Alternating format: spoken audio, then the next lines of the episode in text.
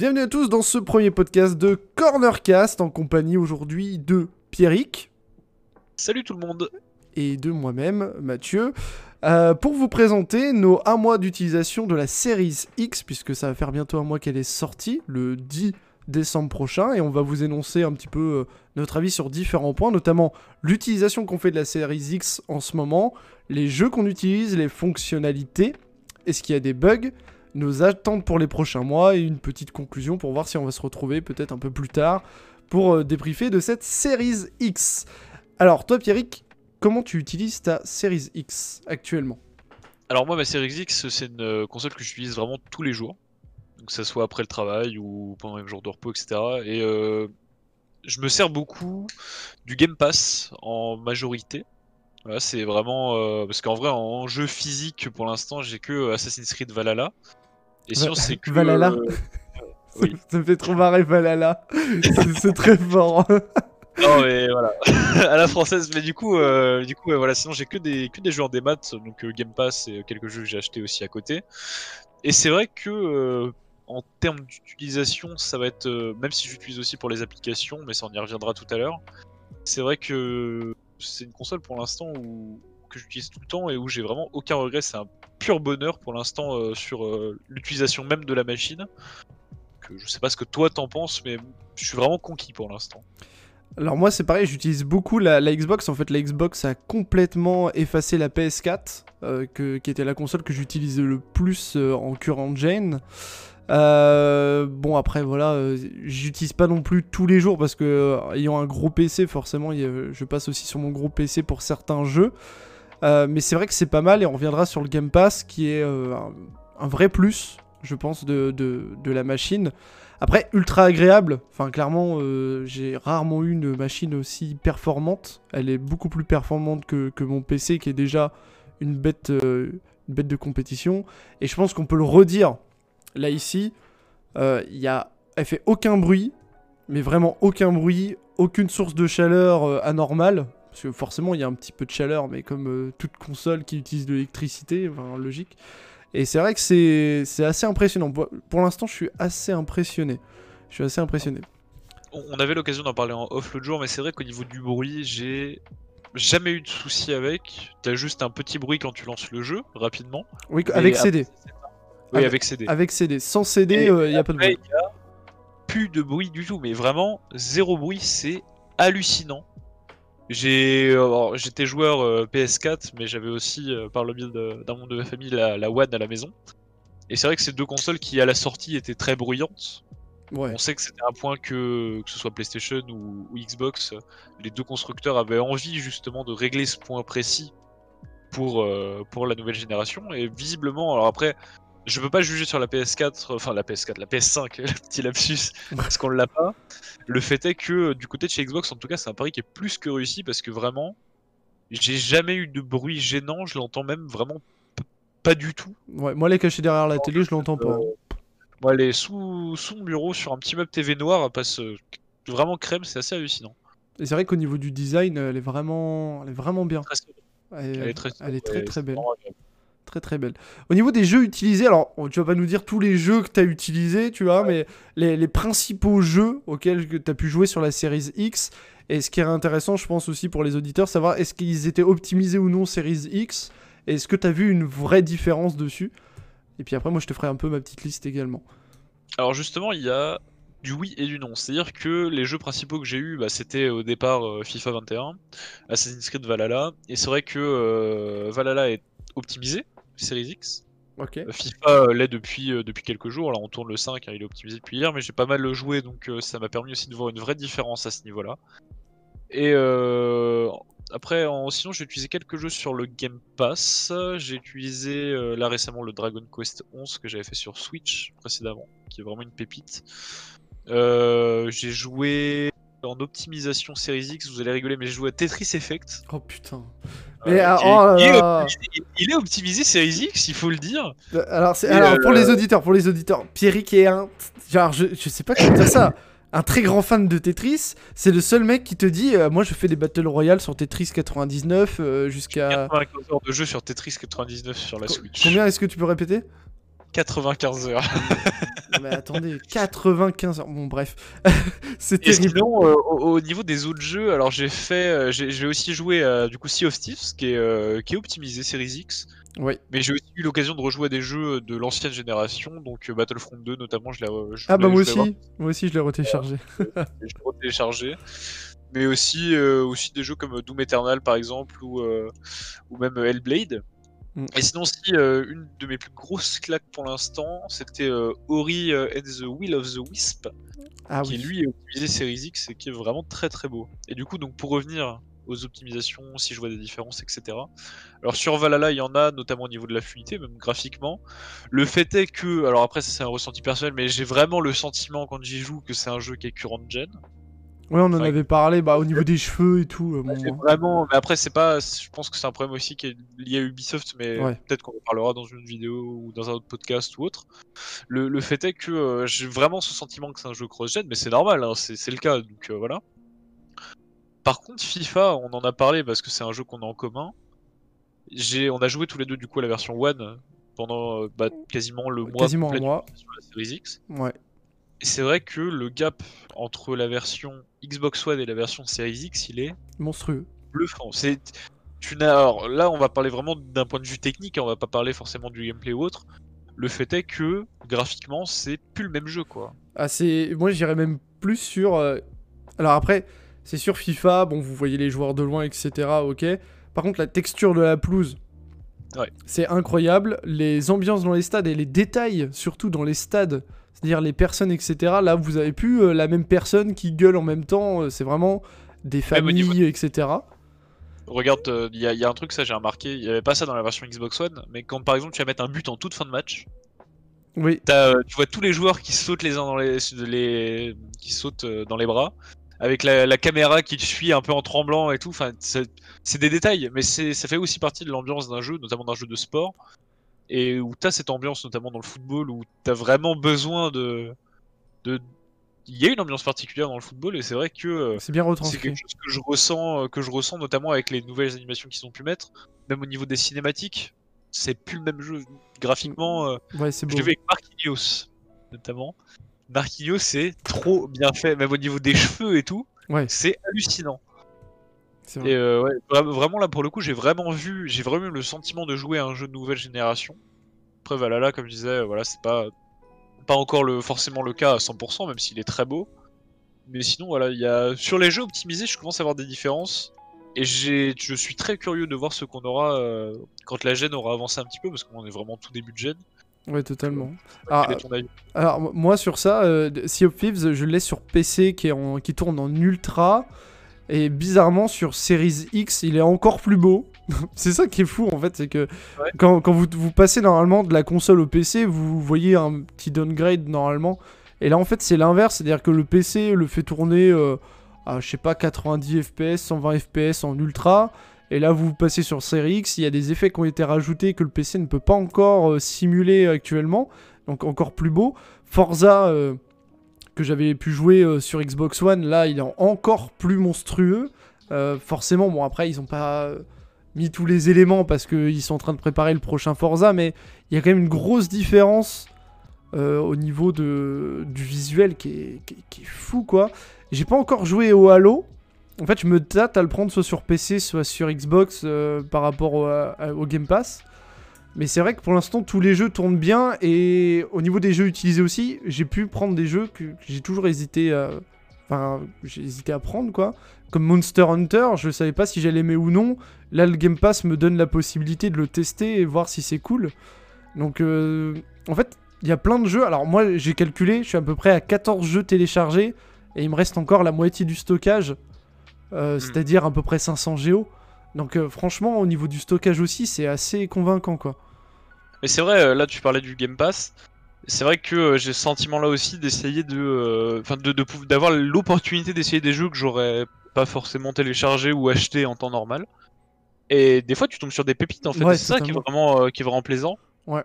Donc c'est vrai que c'est pas mal du tout. Et là, tu parlais d'Hellblade tout à l'heure, mais c'est vrai que Hellblade, moi j'avais jamais eu l'occasion d'y jouer, parce qu'il était sorti bien avant quand même, c'est un vieux jeu Hellblade. Hein.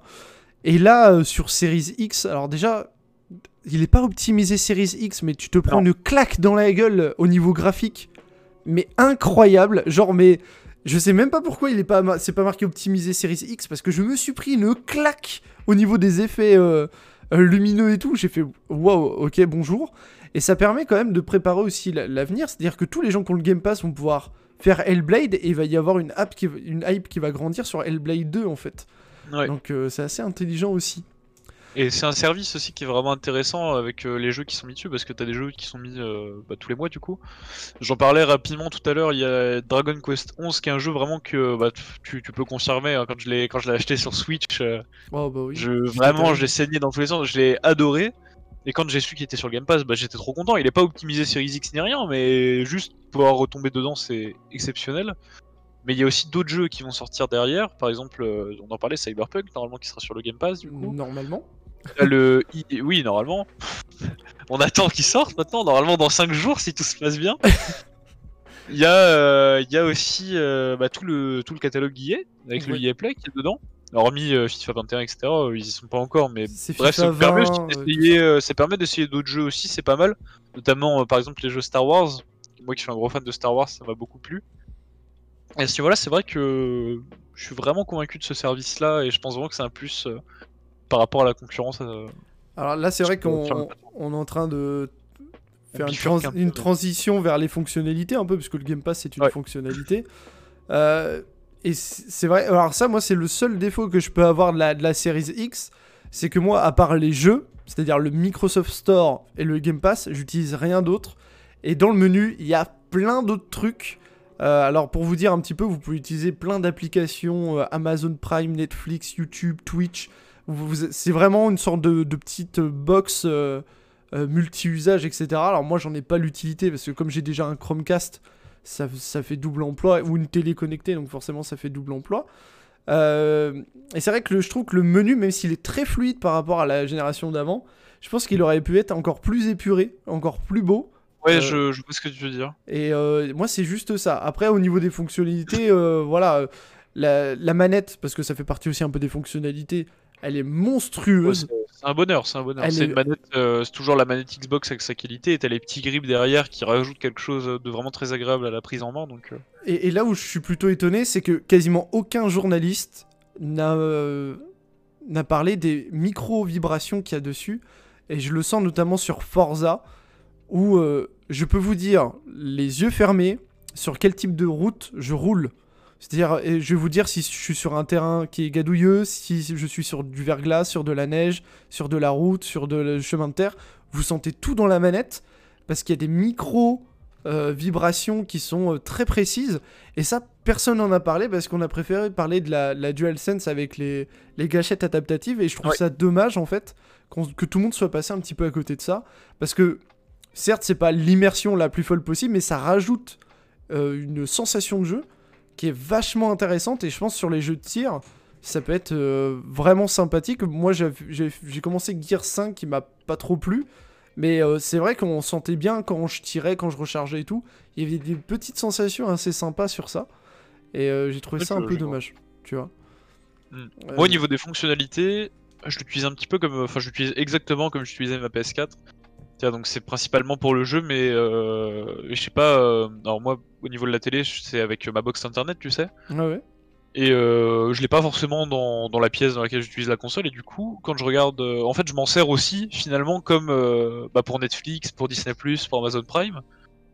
Donc c'est vrai que, alors une des fonctionnalités que j'ai très peu voire quasiment pas utilisé, c'est le navigateur internet. Ah oui, bon, oui, je sais même pas pourquoi il y a encore des navigateurs. Mais au même titre que sur PlayStation, que sur ma PlayStation 4, tu vois, c'est vraiment un truc où je m'en sers jamais.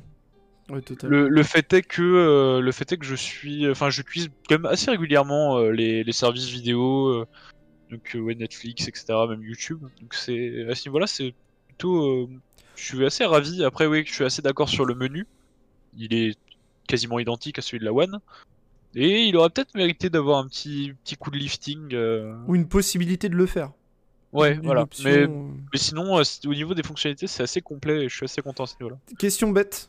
Est-ce que tu utilises régulièrement ou pas le Quick Resume ? Parce que ça a été un peu le truc phare pendant un moment. pour être tout à fait franc, je ne l'ai jamais utilisé pour l'instant. Ok. Alors, je sais pas pour toi, personnellement je ne l'ai jamais utilisé. Bah en fait, je suis... Je pense que c'est une question d'habitude aussi. Parce que moi quand tu, par exemple, tu vois, je suis sur FIFA, tu me dis viens on va faire un Rocket League, je vais avoir le réflexe de fermer FIFA et d'allumer Rocket League derrière. Bah en fait c'est ça, c'est que... Alors je vais pas dire notre génération, mais on a eu l'habitude de faire ça, d'être obligé de fermer l'application, donc on prend l'habitude de fermer l'application. Alors qu'on n'est pas obligé de le faire dans l'absolu, mais... Alors j'ai essayé hein, la fonctionnalité quand même, ça marche bien. Vraiment bien, mais après moi c'est une question d'habitude aussi. Je pense que ça peut être un vrai plus, notamment je pense qu'on va commencer à s'y habituer dans quelques temps, mais je pense que ça peut être un vrai plus, c'est vraiment intéressant. Mais j'ai pas eu l'occasion encore de m'en servir. Moi non plus, par contre petit bémol au niveau de des fonctionnalités, moi c'est la capture de vidéos ou de photos, où des fois... En fait, j'ai pas trop aimé le truc de base qui est très intrusif, qui te prend des photos quand tu gagnes des succès, qui te prend des photos... Ouais, ça je suis d'accord. Oh putain, mais... Genre... Sur FIFA, dès que tu mets un but un peu spécial, ça te met extrait de jeu enregistré. Mais je t'ai pas demandé d'enregistrer le jeu, laisse-moi tranquille. C'est ça. Je suis d'accord, je trouve ça assez intrusif. Ça. Et donc après, tu désactives l'option, en mode, bah, copain, arrête de me faire chier. Et derrière, quand tu veux réenregistrer quelque chose, bah c'est la croix et la bannière, quoi. Ouais. Et je trouve que à ce niveau-là, par contre, ils sont vraiment très en retard par rapport à PlayStation. Ouais, ça je suis assez d'accord. Là où PlayStation, t'as juste à cliquer sur un bouton, t'as les 30 dernières secondes qui sont automatiquement mises ou la capture d'écran et tout. Là, putain, c'est vraiment encore chiant. Et je pense, enfin, j'espère du moins qu'ils vont améliorer ça parce que finalement, c'est assez facile à améliorer. C'est du software là. Hein. Oui, c'est clair. Donc, j'espère qu'ils vont pouvoir le faire. Mais ça, c'est vraiment le gros bémol. Ça serait ça. Pour moi, ça serait ça. Ouais, je te rejoins là-dessus, je suis assez d'accord, je trouve ça assez dommage. Après, c'est pas non plus la fonctionnalité principale que j'utilise, mais je comprends l'idée, et c'est vrai que c'est assez gênant, notamment sur des jeux comme FIFA, où... En fait, dès que tu vas mettre un but un petit peu spécial, alors je le dis parce que c'est le jeu auquel j'ai joué le plus pour l'instant, c'est vrai que dès que tu vas mettre un but, par exemple, tu vas lober le gardien, bah ça t'enregistre un extrait, ça, tu fais, mais non. Imagine, sur Forza, c'était pareil, sur Forza... Ouais. Mec, dès que je faisais un petit dérapage, le mec il te faisait « Wow, t'as fait un dérapage, j'ai pris en vidéo !» Je fais « Mais non en fait !» J'ai fait « Mais non, laisse-moi tranquille un peu !» Tu vois, mais il était ultra intrusif, je trouve, le truc. J'étais en mode « Mais non !» Mais non. Alors on va passer à la partie que beaucoup de gens peut-être attendent, parce que voilà, tout ce drama autour des bugs PS5, des bugs Series X, etc. Est-ce que toi, tu as eu l'occasion d'avoir un bug quelconque sur ta Series X où tout va bien? Alors, je sais pas si c'est parce que je suis chanceux, mais je n'ai aucun souci avec ma Series X. J'ai pas de problème de lecteur, pas de problème de surchauffe, pas de problème de... J'ai des problèmes de rien du tout, pas de problème de menu, pas de lag, rien. Elle marche incroyablement bien à ce niveau-là. Et je suis agréablement surpris parce que c'est la première fois vraiment que j'achète une console vraiment à la sortie.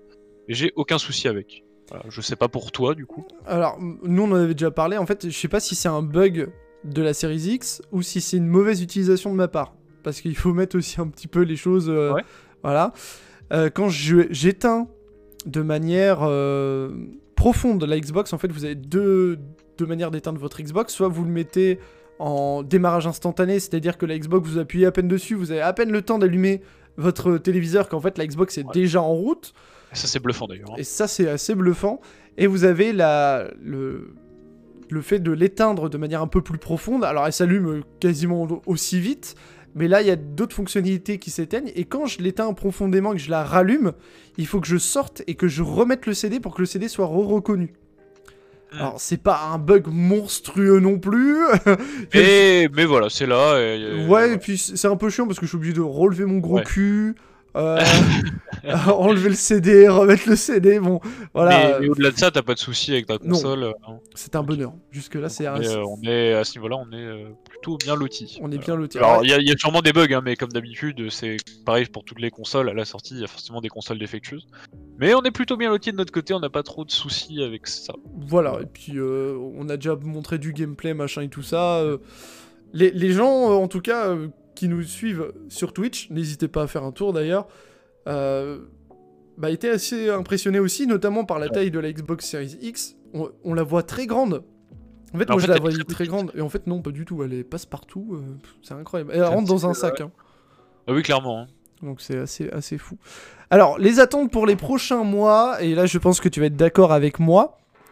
Moi là, ce que j'attends, c'est un très gros jeu optimisé Series X, Next Gen. Moi, on en a parlé hier soir, voilà. Que je te disais, moi ce que j'attends sur la console, c'est des exclus maintenant. Voilà, des grosses exclus, donc il y a Halo qui risque d'arriver en 2021. Quand The Medium, on sait pas, qui sort très bientôt. The Medium qui sort le 21 janvier, je crois, 2021. Il y a quoi d'autre qui est censé sortir là prochainement? Bon, il y a Sea of Thieves qui est toujours un petit peu à jour, c'est une exclue, il faut pas l'oublier. Oui. Il y a le prochain Forza qui risque de sortir en cours d'année également. Il y a quand même y a des belles exclus qui arrivent là quand même. Voilà, je pense qu'il faut être patient, c'est-à-dire que Sony a bien géré son coup au niveau des sorties de jeux pour nous pondre un semi-Spider-Man, parce que ça on aura peut-être l'occasion d'en reparler, et c'est Demon's Souls, si je dis pas trop de bêtises, voilà, qui sont très beaux, etc., qui permettent de voir un petit peu le jeu. Après on sait pas quand est-ce qu'on va avoir le reste, donc Horizon Zero Dawn et tout ça. Normalement, Halo devait sorir avec la console, vous devez le savoir. Bah, la petite frustration, t'as le Master Chief derrière le carton de la console d'ailleurs, mais... Oui, c'est vrai qu'il est partout. En fait, le Master Chief est partout, mais il est pas là. Bon, après, il y a toujours la Master Chief Collection pour quand même attendre, quoi. Après, tu vois, vis-à-vis de la puissance de la console et de ce qu'on a pu en voir sur les jeux qu'on a, je suis content qu'il l'ait décalé, sincèrement, parce que... De ce qu'on a vu à la présentation, il est tellement en dessous de ce que peut faire la console. Mais il est tellement en dessous même des jeux non optimisés qui sont d'anciennes générations un petit peu revus à la hausse. Il était vraiment dégueulasse. Enfin, il n'y a pas d'autre mot. Là, je suis sincèrement, j'espère. J'en attends beaucoup parce que je suis un gros fan de Halo. Et c'est vrai que là, ils refont tout le moteur du jeu, etc. Et j'espère qu'on aura un Halo de qualité. Un Halo de qualité, effectivement. Et voilà, donc on est assez d'accord, nos attentes, grosso modo, c'est plutôt ça. C'est les jeux, en fait, c'est les exclus. Et puis, peut-être de... Alors, j'aimerais bien... Alors, moi, après, c'est un peu... voilà, je suis un peu... J'aimerais bien aussi qu'on ait totalement... Alors, c'est pas forcément une attente que sur la série X, mais des jeux comme FIFA qui soient enfin crossplay. Oui, ça, c'est vrai. Voilà. Mais ça, c'est pas de la faute vraiment de Microsoft. Bah, hein, non. Bah, bien sûr que non, mais... Et, oui, c'est vrai. Et je sens... Voilà, je vous le dis, je sens quand même que le partenariat avec EA, alors qu'ils sont très quand même côté PlayStation, c'est quand vous regardez un petit peu ce qu'ils donnent comme exclus et tout ça, même par rapport à FIFA et tout, je sens qu'il va se passer quand même quelque chose avec EA d'intéressant. Et là, pour les Game Awards, apparemment, Sega et Microsoft vont nous sortir quelque chose d'intéressant aussi. Donc, et puis quelque chose qu'on n'a pas parlé, et c'est ça qui nous a fait un peu changer d'avis, le rachat de Bethesda. Ouais, c'est clair. Parce qu'à la base, nous, on était vraiment full, on va prendre la Play. Bon, au final, on va prendre les deux, mais on a pris du coup la Series X dans un premier temps. Et c'est vrai que le rachat de Bethesda a quand même beaucoup pesé dans la balance, quoi. Et donc, à voir comment ça va se matérialiser. Parce que là, c'est bien, on a les Skyrim, on a les Doom, on a les Fallout, etc. On a tout sur le Game Pass, donc ça, c'est génial. Mais comment ça va vraiment se matérialiser dans les années à venir, ça, je suis un peu curieux. Tu vois, savoir si on est les seuls sur Xbox Series X et PC à avoir Elder Scrolls 6. Et si est-ce qu'il y aura... Voilà.